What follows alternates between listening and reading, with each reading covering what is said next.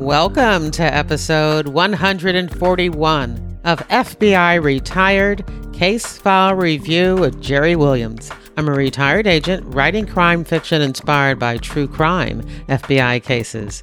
Today, we get to speak to retired agent Bill Kinane, who served with the FBI for 34 years. He spent most of his career in San Francisco, but also served in the Seattle, New York, and Chicago divisions and the Moscow office of the FBI. In this episode, Bill Kinane reviews the five years he served as the Assistant Legal Attache, ALAT, and the Legal Attache, LEGAT, of the FBI's office in Moscow, Russia, the first ever official bureau presence in the country. The office was opened at the invitation of Russian President Boris Yeltsin. Bill Kinane established a working relationship with the Ministry of Internal Affairs and the Security Service of the Russian Federation, FSB.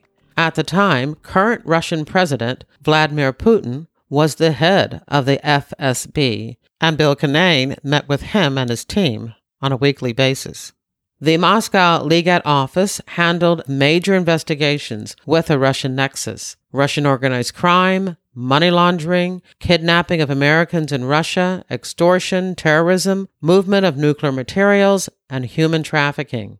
Bill Kinane, who has an advanced degree in Russian area studies and learned Russian and Serbo Croatian from the Defense Language Institute at Monterey, California while serving in the Marine Corps, also provides a brief history of the period.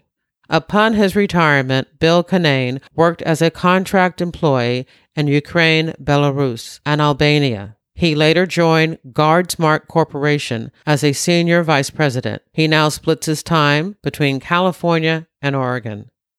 I am recording this intro on Election Day, November the 6th, and it is fascinating to re listen to my interview with Bill and hear about how, quote unquote, democracy works in Russia. I think you're really going to enjoy this interview. And I'll let you know now that I'm going to follow it up next week with another interview about Russia. My guest will be former FBI agent Asha Rangappa. Before we get to the interview with Bill, I just have a few things. First of all, congratulations to Marina Waddick, a listener from Austria who is the winner of the book title contest. She gave the suggestion of the FBI and film and fiction and I loved it. I've been saying the FBI in books, TV, and movies forever, and the FBI in film and fiction sounds better and will look better on the cover of a book. My new book, which will be coming out early next year, is now officially titled The FBI in Film and Fiction, a training manual for armchair investigators, debunking cliches and misconceptions. Thanks, Marina. We'll get that hardcover copy of the book out to you as soon as the FBI and Film and Fiction is published. And thank you to everyone who submitted a title suggestion. There were some really great ones. But guess what? You still have a chance to win something. How about an FBI holiday ornament and other cool FBI and podcast swag? So check out my November Reader Team Digest for more information. I sent out the November issue on Friday, so if it hasn't shown up in your email inbox yet, please check your spam filter. I hate when that happens. If you're not yet a member of my reader team, you can join on my website, jerrywilliams.com, on my Facebook page, Jerry Williams Author, or if you're listening to this on a podcast app, in the description, you'll find a link where you can also join my reader team. This month, I'm celebrating my 10 year anniversary from retiring from the FBI, and in my November reader team email, I share some photos from my career. I'll talk to you more about books at the end of the interview. But for now, here's the show. I am excited to introduce my guest, Bill Kinane. Hi, Bill. Hi, uh, Jerry. Good afternoon. Bill, I am thrilled that you accepted my invitation to come on the show because Russia's in the news, Russian interference is in the news, and the FBI is in the news. And when it comes to those three topics, you are the go to guy because you spent five years in Moscow working for the FBI. Well, I guess I should start from the beginning. The uh, genesis of, of our uh, mission there to open the league Legat occurred in 1994 when uh, President Boris Yeltsin came to the United States to meet with President Clinton. And he told President Clinton about all the problems he was having in the transition from communism to capitalism and all the problems that were ensued regarding organized crime, money laundering, things that didn't occur during the Soviet period because there was no money to steal. And he told uh, President Clinton and his advisors that it was a serious problem. And Clinton said, Well, you should have the FBI in Moscow.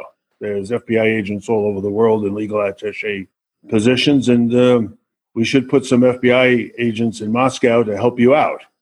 So that was the um, the how this all all started in the I guess it was the summer of 1994. By the fall of 1994, uh, I and Mike DiProtoro, who was the legat, I was the ALAT in the beginning. We arrived in, in Moscow in September. Unfortunately, nobody knew we were coming for all intents and purposes. The Bureau and the State Department hadn't worked out the whole arrangement, and so there was no office space, no housing. It was a little rough in the beginning, plus the fact that when Mr. Yeltsin came to, to Washington, he brought with him a, a very senior general, uh, Mikhail Konstantinovich uh, Yegorov, who was head of organized crime control in Russia. And shortly after we arrived there, a group of Chechens took over a village in southern Russia and, and took a couple of hundred hostages. And General Yegorov went down there to resolve the problem. He killed all the hostage takers, but also killed all the hostages. He was uh, summarily fired, and Yegorov was the uh, individual who was supposed to be our main contact that was going to open up all the doors for us in Russia. So when we got there, we kind of were making cold calls to let them know we were there, who we who we were, and uh, the, what the agreement had been. So President Yeltsin welcomed you, but what about everybody else? Well, no, the word didn't, uh, neither on the American or the Russian side did anyone know we were really coming. And then on the American side, of course, you know, everybody was wondering, there's FBI agents in the building, what's going on? You know, in other words, they, you know, it, it, it had the reverse effect. But anyway, we, we got off to a rough start. But uh, I will tell you that uh, five years later, I had a tear in my eye when I left. It was an incredible journey. I can only imagine. So, when you first get there, where were you supposed to be working? Well, you know that the, uh, the American embassies house all uh, all kinds of agencies. I mean, they're especially during this period in Russia where R- Russia was uh, moving from uh, communism to a democracy and from economist communist economy to capitalism. So that every imaginable uh, agency was in the embassy. So we, we thought we'd have an office in the embassy, which they eventually accommodated us. And also we needed a special office because we were handling, you know, classified information. So we were not, you know, it, was a little, little more, more difficult. Um, and then they eventually found housing for us in the embassy because of the security ramifications of, of, uh, of our, of our job. Now, before we arrived there in 89 and in 93, there were two coups, attempted coups in Russia. One to overthrow Gorbachev and the other to overthrow Yeltsin. Both were uh, uh, both failed, and the uh, the uh, the police agencies that we were going to be dealing with, the uh, the people who who who became our contacts were those that didn't support the coups, of course. They were the, the ones who stood down during the, these periods. So these were the people we were supposed to meet. Now, we, we signed an agreement with the Ministry of Internal Affairs. Uh, that's, as you know, in Russia, there's only one police department. The guy writing a ticket in Vladivostok, traffic ticket, and the guy investigating a murder in St. Petersburg, they're 11 time zones apart, and they all belong to the same police department. There was about a hundred, couple hundred thousand police officers, and also they have a National Guard component to put down internal unrest, like the war in Chechnya was not fought by the Russian army; it was fought by the the Ministry of Internal Affairs. the police have military ranks, and the officers go to a four a four year university, or you know, on criminology. It's like going to Quantico for four years. They get a college degree. The officers that are not that are not officers, lieutenant and above, are mostly people who were conscripts in the Russian army without uh, college degrees, and they come in and their their careers are they can only become a sergeant. You know, they're on patrol, they're on traffic, but the the investigators and the people managing them are all uh, uh, officers uh, and above, and they interchange, believe it or not, with the Russian army. So you could be you could be uh, you know end up uh, if you're a, a, a colonel in the police force going off to join the Russian army somewhere. If you think of all the government uh, police agencies in the United States and you put them all in one, that's what the Ministry of Internal Affairs was. They handled every crime, and they they were broken down into units. And our our uh, main liaison was the uh, organized crime control, white collar crime crime control, cyber crime control. I don't know, violent crime control. They were they were you know like separate units. You know, we had to you know establish liaison with them all. The agreement was to work organized crime, money laundering, white collar crime, movement of nuclear materials, trafficking of, of, people. There were a number of things stipulated that were within our, you know, our domain to work with them on. And, so uh, this was definitely all on the criminal side, and you weren't doing anything like counterintelligence or anything like that. No, no, but there was counterterrorism. No, no, no, no, no. Of course not. Director Freeh was pretty blunt that we didn't want us involved in anything that would get us thrown out or or uh, ruin the main mission. Uh, that that was the CIA's job over there, not ours. But then after we were there about three months, typical Russian fashion, I got a phone call from uh, the FSB, and the FSB, of course, is the domestic KGB, security service of the Russian Federation kind of arrogantly saying, "How come we never called them? We never showed up." And and I said, "Well, we were never invited." So they wanted to have a meeting with us. I was there alone by myself, I think, at that time. Now the FSB they handle major crimes that have an international nexus, like the FBI. Basically, they they handle and they of course handle counter counterintelligence, counterterrorism, all the things the FBI does, basically but internal dissent also, and uh, also uh, anything but a foreign nexus. I, I want to also point out that Mike and I, you know, representing the FBI, were the first non-Soviet police representatives to land in Moscow. In other words, our only colleagues were legats from Uzbekistan, Tajikistan, uh, Latvia, Estonia, Lithuania, the, the, the former Soviet republics. So we were the, the only Western or foreign non Soviet uh, representatives there. So there was nobody there from the United Kingdom or France? Yeah, our initial counterparts were only the uh, representatives of, of, the from these agencies. Uh, that was it. And as we as we were there, as the years went by, they'd always come to see us. Is it worthwhile? Can you trust the Russians? Can you deal with them? Is the relationship working? you know, and they would eventually, I think, shortly after we were there, the Canadians came and the Koreans and the Japanese, and then everybody was eventually there. I mean, almost everybody by the time I left. When it was still the Soviet Union, was there any type of FBI presence? No, that was the Cold War, and uh, no, there wasn't. No, and the CIA at that time. I don't want to get into their business, but it's not classified. But of course, they were not identified to the Russians as to who was who. But during our period, the chief of station worked with the Russians also on, on some uh, liaison matters. So they knew who he was. And we did too. I mean, they were probably the agency and the, and the embassy that we most closely, uh, socially and uh, work wise, hung around with. So, but getting back to the, the FSB, now we didn't have a, um, memorandum of understanding to work with them. But we went off and I went off to met, meet them, and it was kind of, I'll describe to you because it was very interesting.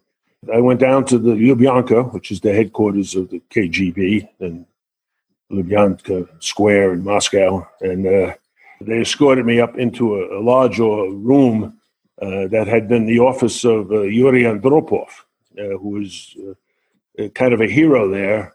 He was the only KGB director to be ever become uh, Secretary General of the Communist Party of the Soviet Union. He followed Brezhnev. He didn't last long. He, he had some kind of cancer, but the room is, is a shrine to him.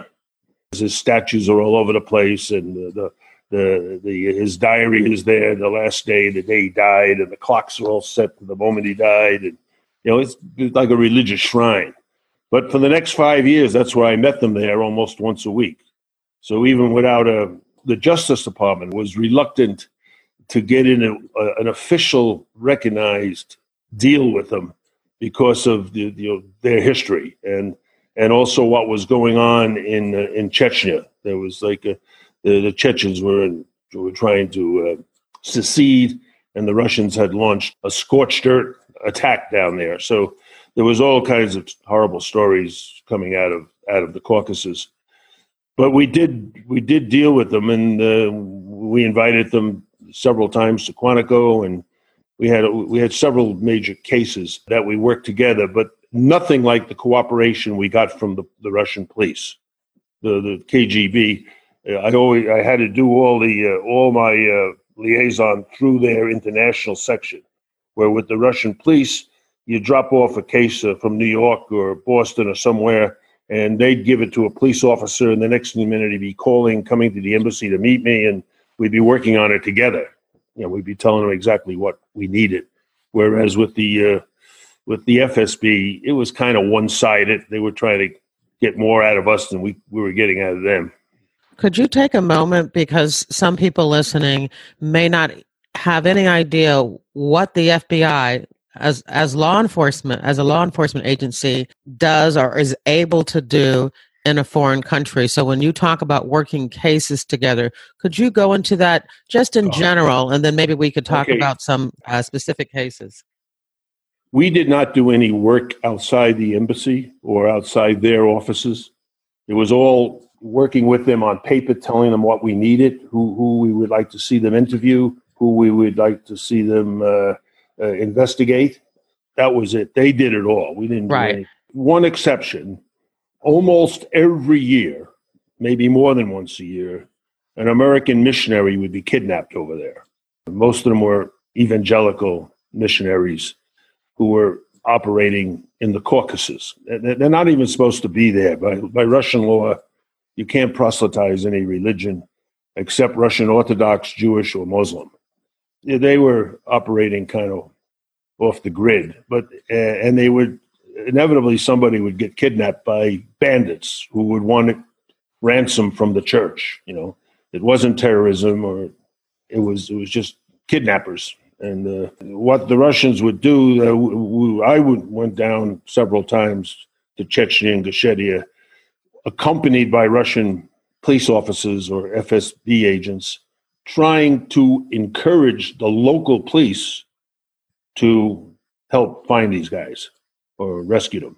This is hard to explain, but in Russia, this huge police department, it's not like the FBI.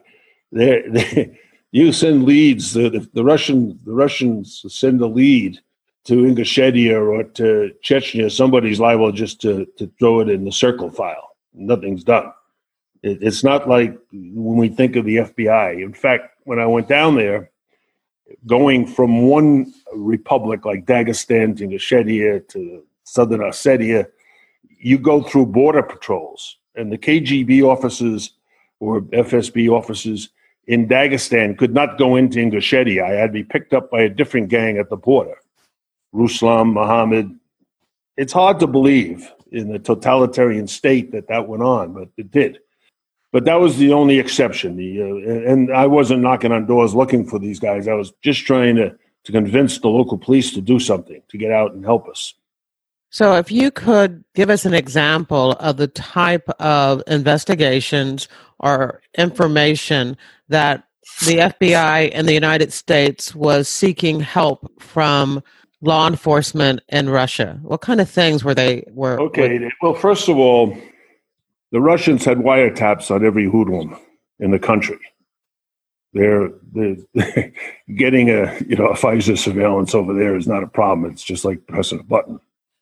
And they had all kinds of information for us of these Russian mopes or hoodlums that were calling their counterparts in the United States. And they shared us with us some of that information. So it helped the guys in New York and Boston and some in Chicago, and some of the other offices to identify who the Russian hoodlums were in their territory and who had been part of Russian organized crime groups in Russia that were now trying to organize in America. So it was uh, very helpful uh, in the beginning because a lot of it was was new information for us. The first case, major case of uh, of, of, where they helped us was uh, there was a, a, girl kidnapped in in um, in Los Angeles, a young lady, I guess five or six years old. It was kind of a of a of a dispute between uh, the mother and a boyfriend and the boyfriend came and took the kid and took the kid to Russia, the child. And so the courts in in California said that the child must be returned. And so the uh, Russian police located the guy and uh, put a you know a 24/7 surveillance on him for several several weeks. In fact, they were they were about to give up when they eventually got a lead as to where we could find the girl. So we returned her to her mother. That's an example there. That was a good one. And that was right in the beginning, a month or two after we arrived. On the Russian side, almost every major industry in Russia, I mean, arguably they have half the world's wealth and natural resources. So oil, gas, diamonds, bauxite, timber, and go on and on. There were thefts of over $500 million of these items it was mostly internal corruption. People were looking the other way, and the stuff was just going out of the country. In many cases, it went to the United States. We had a case where over $500 million worth of diamonds were stolen and sent to the United States. Guys in the San Francisco office worked it, and we made arrest on the American side on tax evasion, but we got enough evidence to allow the Russians to uh, arrest the, the minister of precious metals and a bunch of other corrupt officials that were involved in it. In the gas, it was the same thing. It, it was all moved to an organized, a Russian organized crime group in Brooklyn that was selling the gasoline at gas stations. We arrested them not on the, the fact that the, the gasoline was stolen, that they stole it. We arrested them because uh, show you how greedy they were. They uh, they were selling it as gasoline for automobiles, but claiming they were selling it for heating homes. So there's a big tax difference. So we got the IRS got them out of tax evasion. They all got a, about 20 guys ended up getting about 20 years. so you know, it, I go on and on. The, the amount, the things, I mean, the Russians, like I said, arguably, they're one of the richest countries in the world in natural resources. And um, during the transition from state ownership of these properties to private ownership, the oligarchs gamed the system, ended up with uh, with all the, it's like you and me owning Exxon someday. And what they would do is uh, then the idea is to turn the rubles into dollars and get the dollars out of the, out of Russia as quickly as possible. Most of it came through New York City, and most of it was invested in New York and in the United States in property, or some of it went off to the Cayman Islands and other exotic places. But that that's what they were plagued with. Now I understand why Yeltsin was so receptive of the FBI coming to Russia because they certainly were going to get a lot out of what the FBI could do for them back in the United States. As the years went by, they got more and more out of the relationship than we did. I mean, we got, you know, we, we didn't have that much that much work compared to them. I mean, they had a massive problem of their, you know, all their their family jewels were being stolen. You know, one one interesting you know story uh, about you know, Boris Yeltsin. Uh, Yeltsin, for all his faults, wanted he wanted to be make Russia a democracy, capitalist country, and integrate it with the West. But his his his health and his drinking problems kind of obfuscated this whole uh, uh, movement, and he was surrounded by corrupt oligarchs who wanted to keep him in power to keep the corruption going. Okay, so uh, the uh, in 1996 he was running for president again, and he had almost zero support because of, of the you know the economy, everything in Russia was going south. And but this is the first time the Russians had ever had a uh, uh, an election. Uh, he he had been president of Russia during the Soviet period and was kind of appointed. Now he was running for office. The Russians didn't know how to run elections, nor did they know how to win them. And that's where, like you know, all these people that are surfacing now, the oligarchs paid them large sums of money to come to Russia to show them how to conduct an election and how to win it. And you know, like this gentleman, Mr. Manafort, he'd be like a perfect example of of the group that went there, and then they realized, hey, we can we can do this in all the post-communist countries that are having elections. You know, work as lobbyists there to help them win the elections. Did that happen? And, and Yeltsin, of course, won the won the election in '96. Now, let me ask you a question because I think for most people, there's an assumption that the elections are rigged anyway. No, not in well, they had international monitors and everything there in Russia, people didn't know how to vote or didn't know what they were doing. They, they never had an election in Russia in the history of the country, from the from the time of the czars to the commissars, and it, it was just the first time. And uh, they might have taken advantage of just general ignorance, but they had a fair elections for governors and senators and everything over there. At least these international groups that came over and monitored it said so. Now with Putin, that's not the story. I'm sorry, I don't mean to confuse you. This was during the 90s. All right. What about the people that were running? All right. So the election, you know, process might be fair, but the people who were on the okay. ballot, who they were able to consider, was that some approval no. process for them no. to even get on the on the ballot? Ama- amazingly, you had all kinds of political parties spring up. You had a women's party, feminist issues. You had the the, the Cedar Party, which was uh, environmental issues. You had you had a group called the Liberal Democrats, which were a fascist outfit, of course, and you know, uh, nativist, extreme. Uh, you know, uh, you had uh, you had a democracy, a, a democratic party, the Yabloko. Uh, you had the Communist Party, of course, which was the, the strongest still in, in, this period. But you you you had I, I, mean, I don't know how many political parties, but you had more than five or six that sprung up and put up a candidate.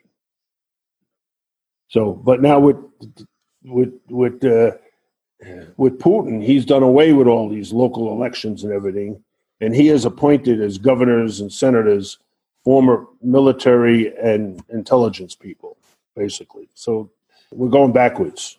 Yeah. Wow. Are these appointments is there any election involved at all for these people? No. Uh, there's no more elections for governors. there's 89 republics in Russia. Like we have 50 states, they have 89 republics. And they're, they're appointed by Mr. Putin, President Putin. There are there are not any anywhere near as many elections. I mean, he he was elected, of course, but that that was kind of a uh, you know he arrested all the opposition. so that that kind of helps. It does. It does. Did you ever have an opportunity to meet Putin one oh, yeah. over there? Well, he, my my dates may not be exact, but in the latter part of 1998, after Putin put down the resurrection in in in, uh, in Chechnya once again, Yeltsin made him head of the FSB which was one of the agencies I met on a regular, on almost a weekly basis. So he would drop into our meetings unannounced and on a, on a regular basis, pretty much as an observer, because I think he was incredulous that the FBI was sitting in KGB headquarters discussing mutual cases of interest. And of course, you're going to ask me what I thought of him. I mean, I didn't, you know, he wasn't one of the boys. So he wasn't one of the guys that I went out with afterwards for coffee or a drink he came across as black and white. You know, he, he hated criminals and terrorists and anyone who didn't like Russia.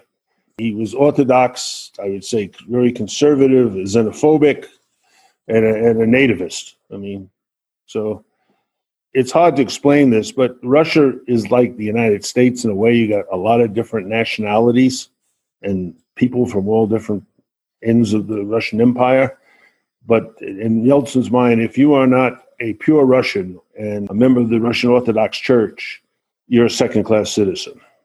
Oh, that is extremely interesting.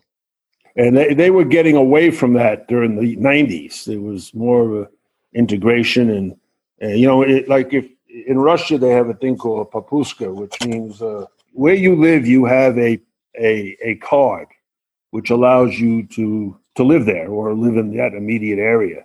That doesn't allow you to move to Moscow. You know, like you and I could move to New York City tomorrow. People that live in the rural or other areas of Russia just can't move. They can't go where they want to. They have to get permission to go, and it's it's very difficult to get permission to go to uh, to Moscow. That's why you always see them locking up the usual suspects. But what they're doing that for is because they're in Moscow illegally. It's different. Well, I want to know a little bit more about you and why you were selected for this position because I would imagine that it was a sought after assignment. I mean, to be able uh, to be one of the first FBI people in Moscow. No? I don't think it was. I wasn't the first choice. The first choice actually was a guy I recruited to join the Bureau years before. He was a Russian. He was from South America he was our legat in uh, in Santiago, Chile. He was of Russian ethnicity and he spoke Spanish fluently, fluently because he grew up in Latin America. Director Freeh asked him to go, and he.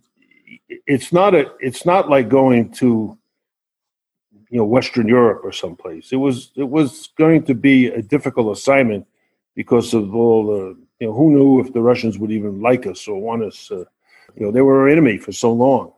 And this guy tried to tell Director Freeh that he'd like to live in Munich and work Russia as a road trip. So that was the end of him. and My name came up as being a, you know, a, I, I was at that time already 53 years old, I think, and I spoke Russian. And I had worked Russian FCI most of my career. Uh, where did you learn Russian? In the Marine Corps.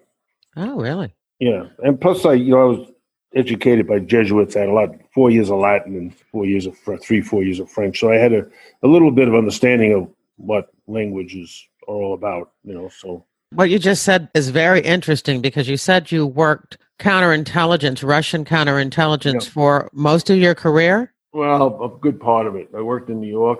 You know, when I when I first started my career, I also speak Serbo-Croatian, and I was end up. I worked. This is, I think you're younger than me, Jerry, but we had this place in New York called Sutek, which uh, I ended up in uh, early in my career. I went to started out in Seattle and went to, to Chicago and then to New York. And when I got to New York, they put me in this thing where I was just monitoring languages all day. I hated it. You know what I mean? Mm, you know, yeah, I can imagine. I wanted, I wanted, to be out working. Plus, I was a native New Yorker. I knew the city. I knew, and they they had a, a big special where they wanted people to work twenty four seven and on a terrorism case, surveillances. So I volunteered for it because a lot of other guys uh, didn't want to do it. I mean, I was single, I lived in the city. And I, uh, yeah, it was it was easier for me. I had no commute.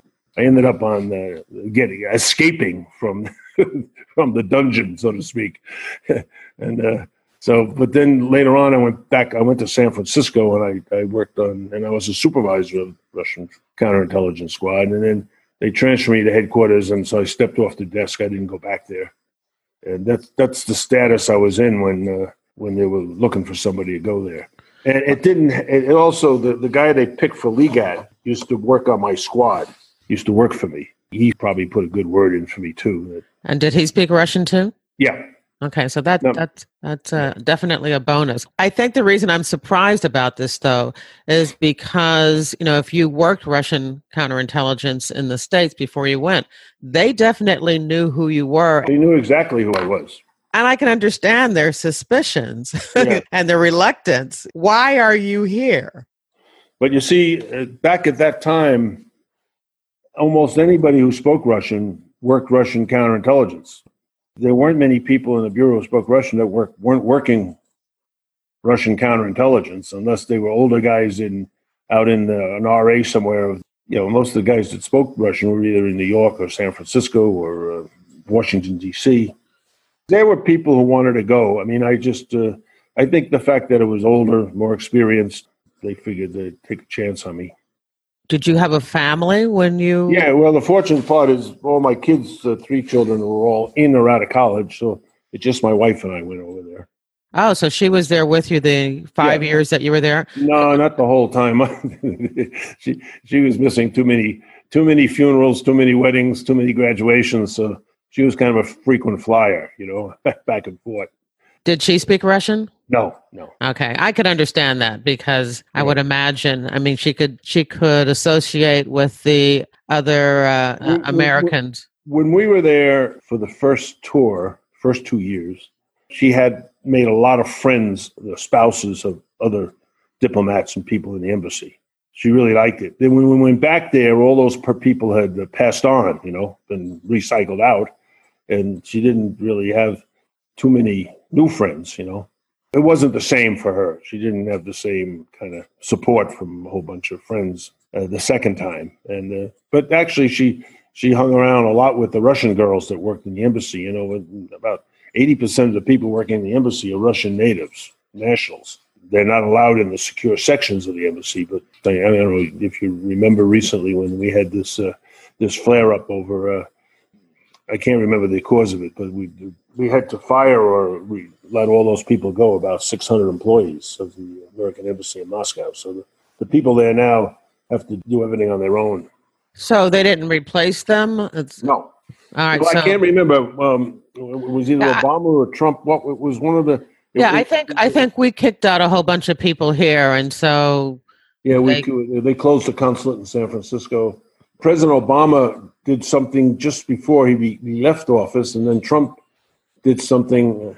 I don't know, maybe more recently. There was somebody assassinated. There was some horrible thing the Russians did that precipitated it. I yes, yes. Now, yeah, I think we're both remembering. I think it was the the poisoning in the in the United Kingdom, and so in response to that, yeah. you know, we uh, we closed down one of the uh, consulates here and sent everybody home, and they retaliated. I had a, a tremendous rapport with all the. I mean, I just I don't know if it's uh, my Irish background or what, but I got along tremendously well with them, and uh, they uh, like me. I like them, and uh, a lot of them, uh, you know, eventually sitting around talking. Like one former KGB officer told me that that you, you know for me to be careful because in this country he says we have people who aren't happy with what's happened here in the last several years you know, they think that maybe uh, Yeltsin was a, a stooge of the United States and uh, that uh, they're actually arming.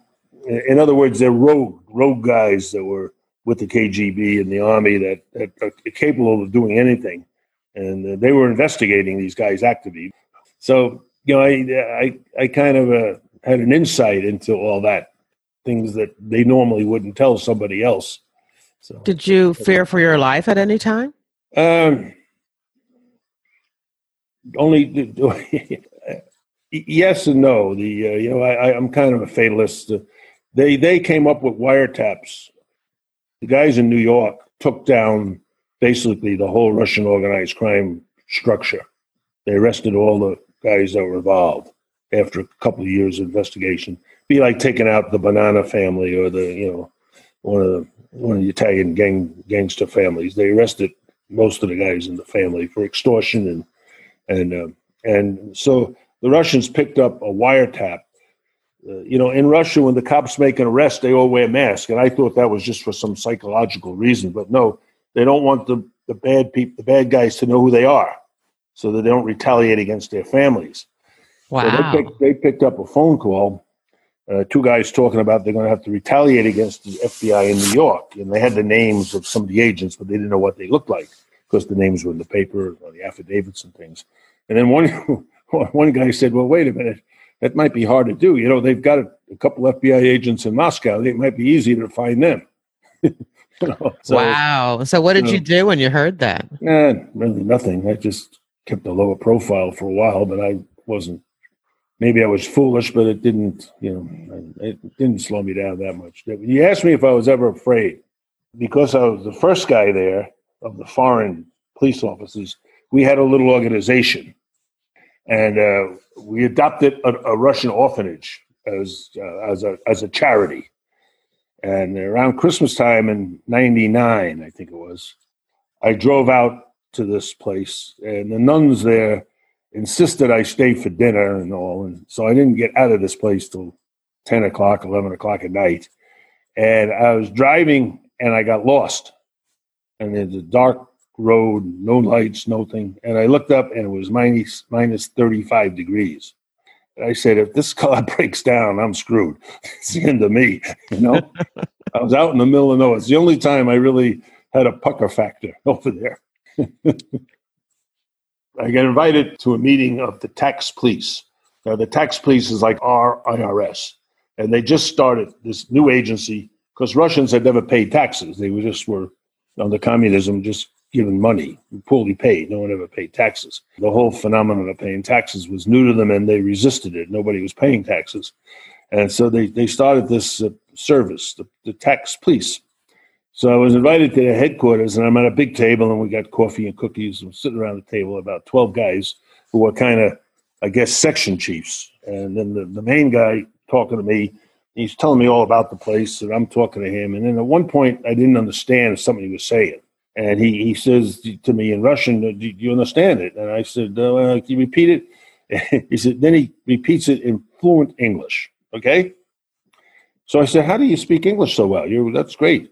He says, uh, everybody at this table speaks English. This is Volodya, Kolya, Sergey, down the table, Ivan. I said, wait a minute, how come all you guys speak English? See, they were all KGB officers who were assigned abroad in Latin America and in Africa who were targeting Americans. And when the Soviet Union imploded, they could no longer afford to keep all these people out there under diplomatic cover. So they kept their rank and they brought them back to Russia and gave them jobs in the tax service. Ah, Amazing. Now, I, and, and I'd like for you to explain for the listeners. I understand, but when you say targeting Americans in these well, other no, foreign well, countries, just like you, you've got say Nairobi, right, in Africa. There's an American embassy there. There's a CIA station, right? Maybe even FBI legat. I don't know. These guys are over, have jobs on the diplomatic cover in the Russian embassy. They're looking at what the Americans are doing in Africa or what the Americans are doing in Kenya and likewise, that's what we're doing there. We're, we were looking at what they were doing. This was during the Cold War. So the Russians could no longer afford to keep all these guys on the diplomatic cover, and they brought them back. They kept their rank, and they put them in this new service, tax service. As the years got by, I realized that most of the uh, the tax cases they were targeting were American companies in Russia. So nothing changed. Uh, let's talk about that a little bit because, you know, as you explain, that you know, there's a lot of money flowing back and forth. You know, some of it from criminal enterprises, some of it from people just taking advantage of the capitalism. What part did you? Yeah. I'll give you an example of the case we had. You hit it right on the head. Uh, like I mentioned earlier, the, the idea is because of the, the, the weakness of the ruble, the idea is to get the ruble out of, uh, and turned into dollars immediately, and then get the dollars out of Russia. When I was there, they, they were all sending it through some banks in New York, where were, the bank would get, you know, uh, a quarter of a percent of the transfers of these monies from from Russia to the Bank of New York, say, and then to Cayman Islands or some other exotic place that that's famous for you know laundering money. Now, we, we had this case where uh, the Russians had a case where two businessmen get in a dispute, and in the absence of a rule of law, you know, there's no court you can go to. You, you have to resolve it yourself, or you get a security company, you know, which is actually a kind of an organized crime group to go and intimidate. So one Russian hires this group to go kidnap this guy and get fifty thousand dollars that he owes them. So they kidnap the guy and they they they say you're not getting out of here until you give us fifty grand that you owe the other guy. So the guy has his family come up with the fifty grand, and the fifty grand is is uh, is sent to a bank in New York that they gave a bank number to them to send the money to. He goes to the police. The police come to me.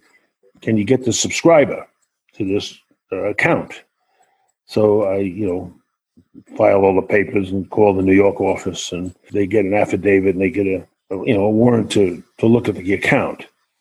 And a couple of weeks went by and they, I didn't get any response. So I called my colleagues in New York and what's going on? And they said, well, we, we started looking at that account. And while we were examining it, over the course of about a month or two, $14 billion went through it. 14 billion. Billion. Now that is not all laundered money. It's well, in a way, it is. It's but there's honest money there that Russians make. They got to get out of the country, and also organized crime guys, or you know, all, all these oligarchs. So uh, that that was just one account. Now, I mean, the, this the, the, this is what uh, Yeltsin was talking about the Clinton way back when I was telling you about how they were they were they were just you know ripping off all these incredible companies. There was one company called Norilsk, which is uh, and, it started out as a nickel mine up in the Arctic, and uh, it had revenues of about six to eight billion a year. But some guys bought it for three hundred million. So they were able to pay the loan off right away, and then the next thing you know, the profits they immediately loaned it out of Russia. So th- this is what was going on there at that time. Wow, a lot's been written about it. You were telling me that you wanted to keep a, a low profile when you were in Russia, but I would imagine, you know, with the KGB or what did you call them, the the FSB? FSB. The yes. S with the FSB, the Federal Security Service of the Russian Federation. They they renamed because KGB is kind of a not very nice name. We'll still remember all the history behind it. But anyway, you're you're you're there in Russia and the FSB, they know you because they know that you worked mm-hmm. Russian counterintelligence in the States before you came. So I would imagine that they're following you and, and watching you all the time. Yeah, but the only time I ever noticed them following me is uh, when I went on the road. I had a car and I drove everywhere in Russia. I mean, I drove, I even drove several times to to St. Petersburg from Moscow, you know, in about 400 miles, 500 miles. And I, you know, I, I traveled extensively within the country. We we had this program where I had about a seven million dollar budget, or the bureau had, to uh, train Russian police officers in all kinds of sophisticated criminology stuff. But really, basically, it was a cover just teaching them how to police in a democracy. That was the goal. We would have agents and police or different experts come to Russia and go out to these these kind of West Points that the Russian ha- Russians had to educate their police officers uh, who were becoming lieutenants and above. So I got to I got to visit all places all over over Russia. I mean, uh, from Irkutsk to Vladivostok to Perm, Ekaterinburg. You know, it just it was very interesting. You know, the weather in Russia is a little different than California. So I had to I had to buy hats and gloves and I was always going in and out of places. I was always losing the gloves and losing the hats. You know, was, I was forgetting them, leaving them at restaurants, leaving them in someone else's office, and uh, because I wasn't used to to always having these cold weather uh, articles. So I, I, don't know where I, I, was, but I lost. I think uh, uh I was at uh, up in St. Petersburg, and I had bought a nice warm hat when I went through Finland and I was wearing this hat, and I lost the hat. And about a year or two later, well, it wasn't, it was even longer. I was at the MVD Academy in Moscow. When it snows heavily in Moscow, people don't park on the curbs of the street because you get plowed in. You, you, they park in the middle of the street, believe it or not. So when I came out of this meeting with these guys, uh, I got in the car and there was something in the hood, and I got out, and there on the hood was my uh, was my hat that I had lost a year or two earlier.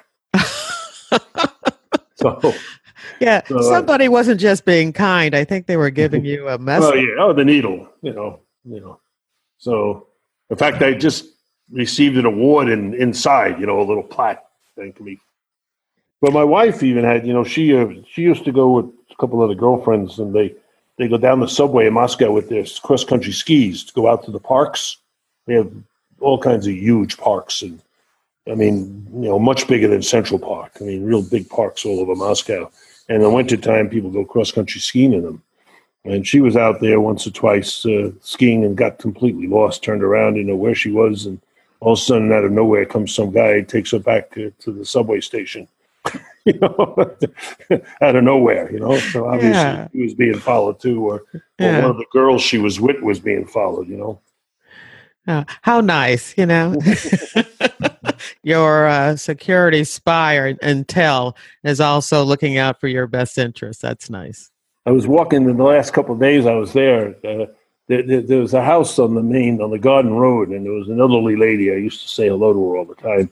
I see her outside sweeping, you know, and uh, she must have been in her seventies. And I said, eventually, I got to by facial recognition say hello to her, and we "How are you?" Blah blah blah. And so the night or the two before I left Russia, I was walking back from the ambassador's residence to the embassy, and she's out in the street. The snow is out, and she's brushing the snow off.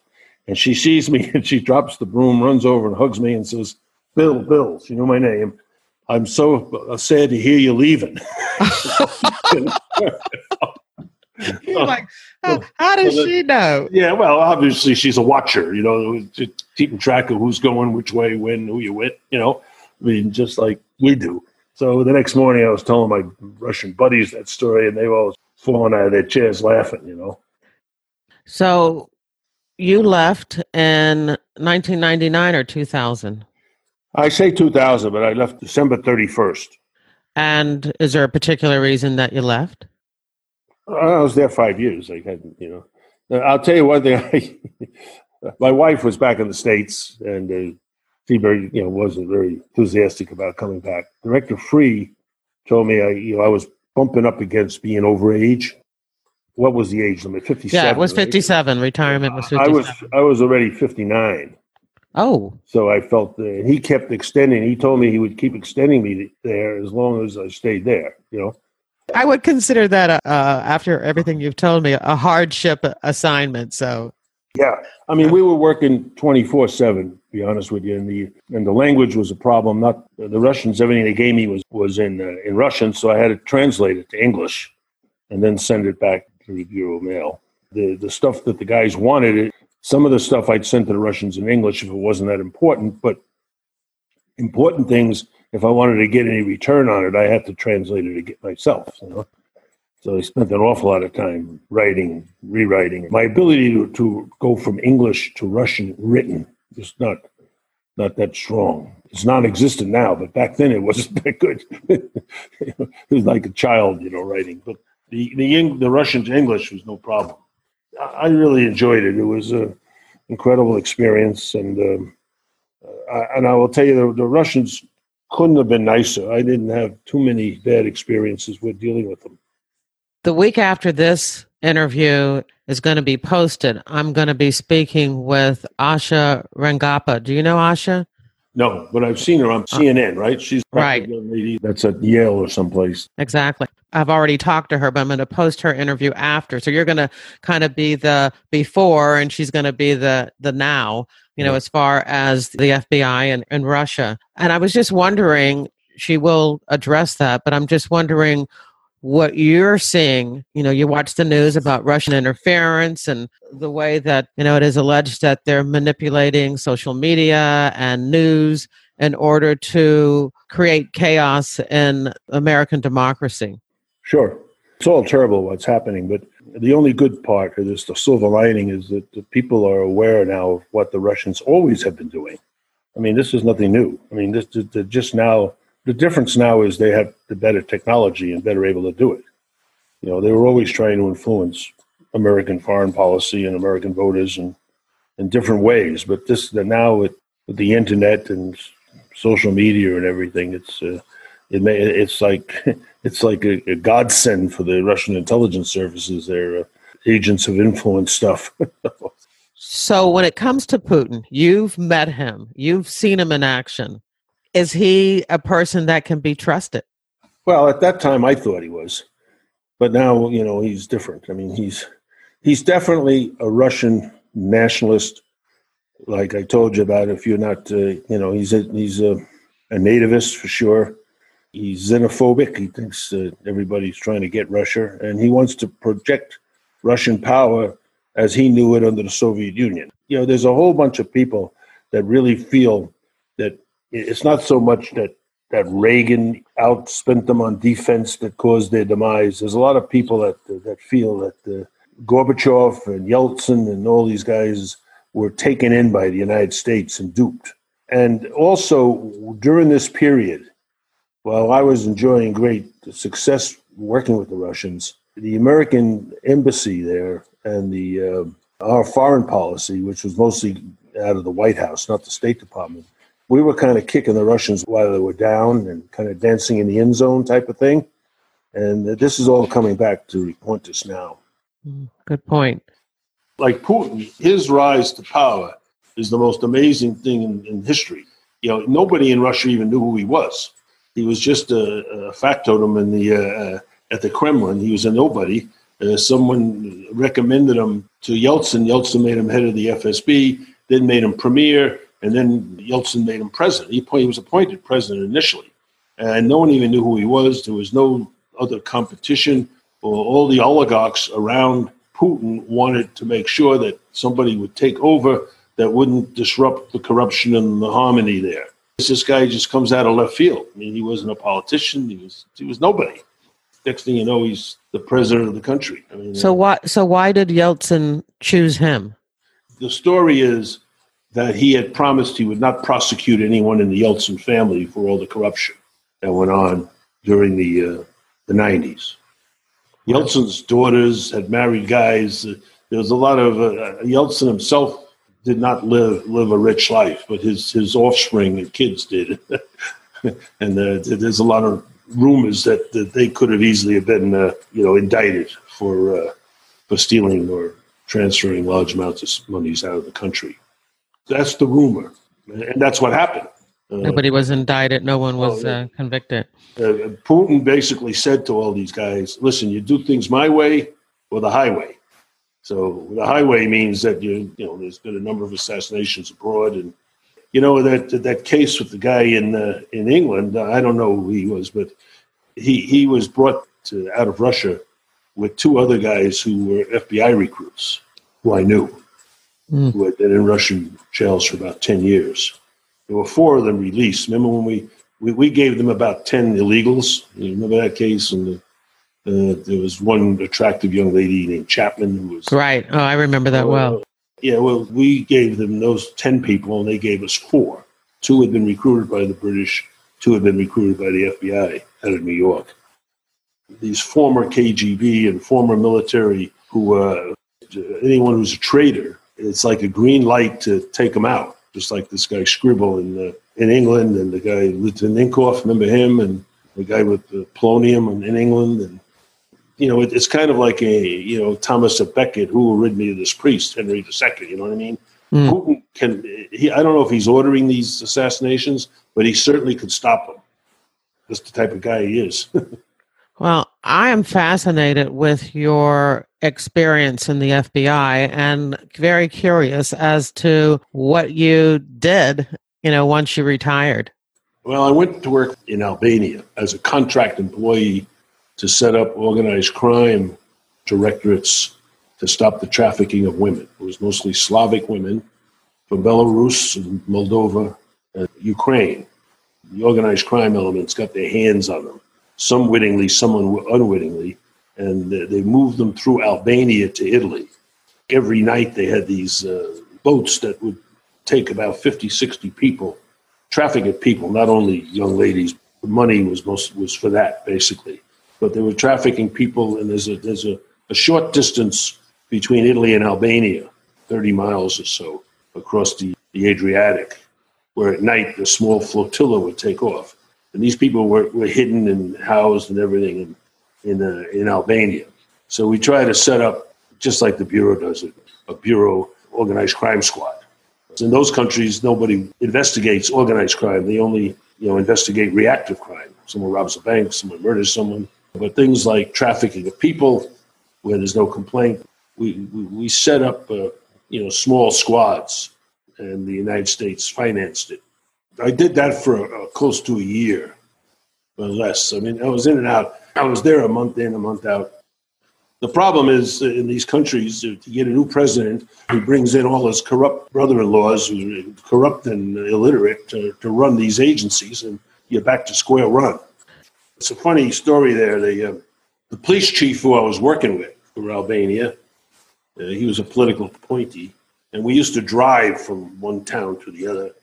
Ukrainians gave the Albanians a Russian helicopter and as a gift or something. And this guy wanted to, he was going to use this helicopter and wanted me to fly around in it to, to the different outposts. That was it. I, I quit.